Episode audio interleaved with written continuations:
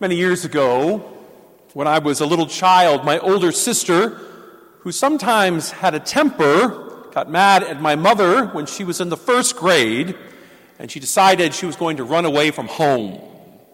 Never willing to miss out on an adventure, I grabbed some clothes and decided to go with her. I remember because it was right after Thanksgiving when we lived in Illinois.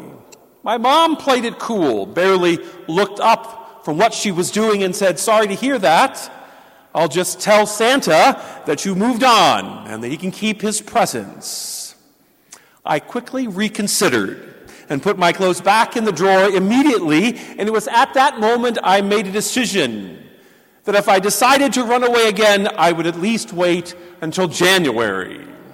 December was always a rough month for me as a child. It seemed like I was always getting in trouble. Seems like the days just dragged on as unopened gifts piled under the tree. It was like they were taunting me. It seemed like Christmas came about every five years or so, it took so long. It's funny now, however, as an adult, time moves way too fast. It seems like we celebrate Christmas about every other Thursday. Generally speaking, Advent that we are celebrating now is a happy time, even in difficult times with growing COVID 19 numbers and an undecided election and blah, blah, blah, blah, blah. There is something about Advent and Christmas that at least changes the subject. Why focus on bad news all the time? I would rather focus on the coming of the Messiah and the realization of all the promises that God has made to his people have found their fulfillment in a stable. A little child has been born to a poor young teenager and her gravely worried husband, into whose care God had placed his most precious son.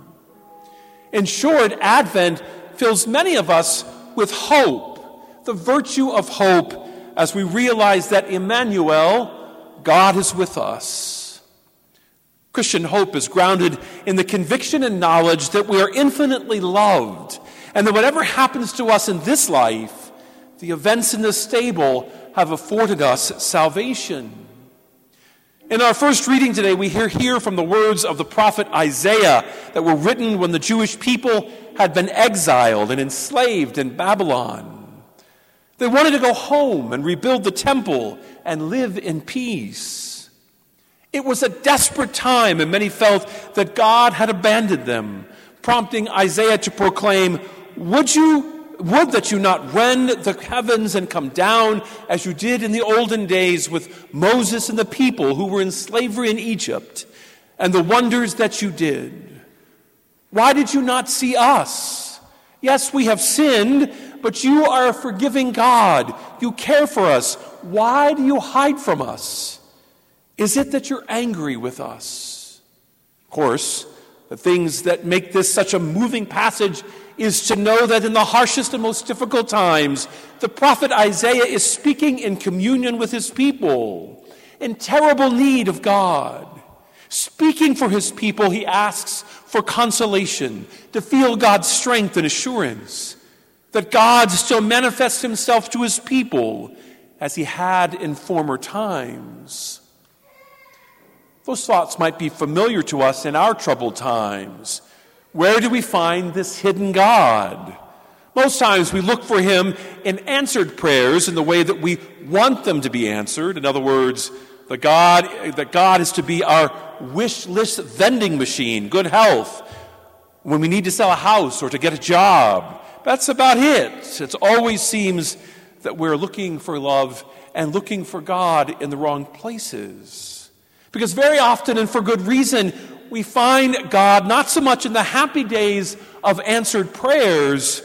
No, we find God when we're alone and suddenly darkness closes in on our lives and we begin to wonder and have doubts.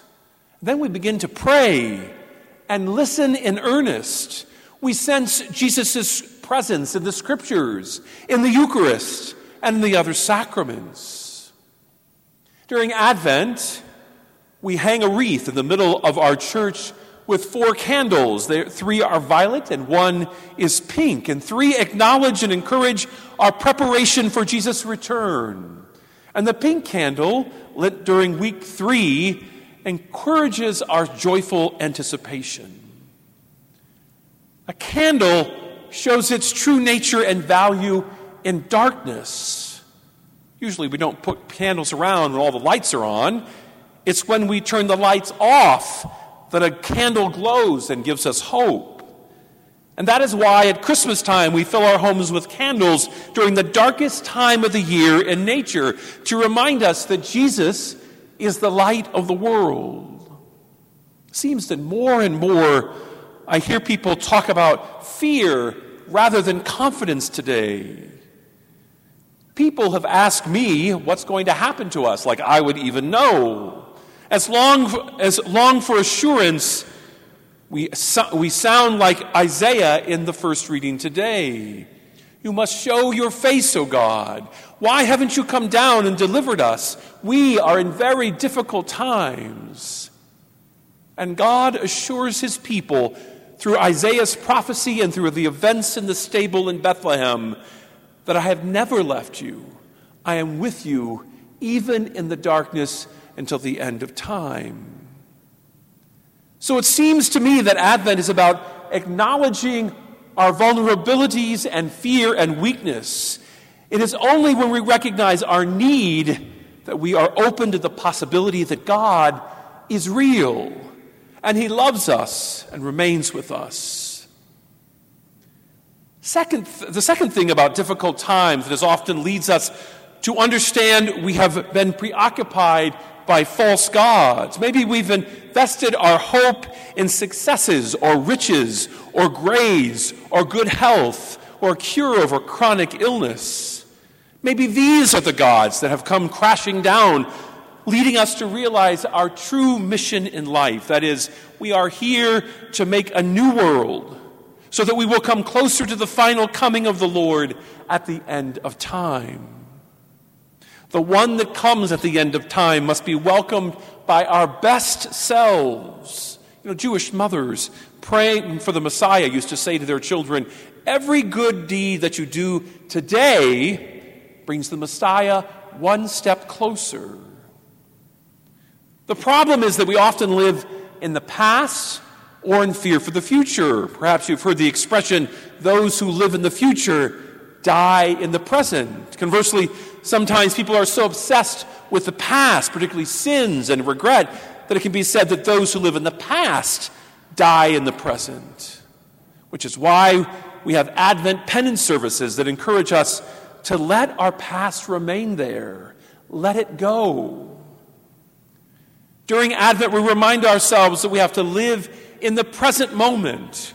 We must live daily with faith and love and what drives that faith and love is the virtue of hope, a growing confidence that we are loved in this life and that God longs for us to join Him at the end of our lives in eternity. So we sing during this season, O come, O come, Emmanuel.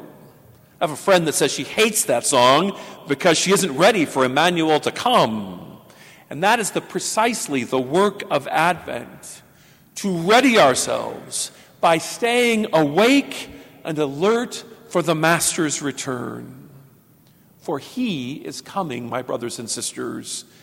Are you ready?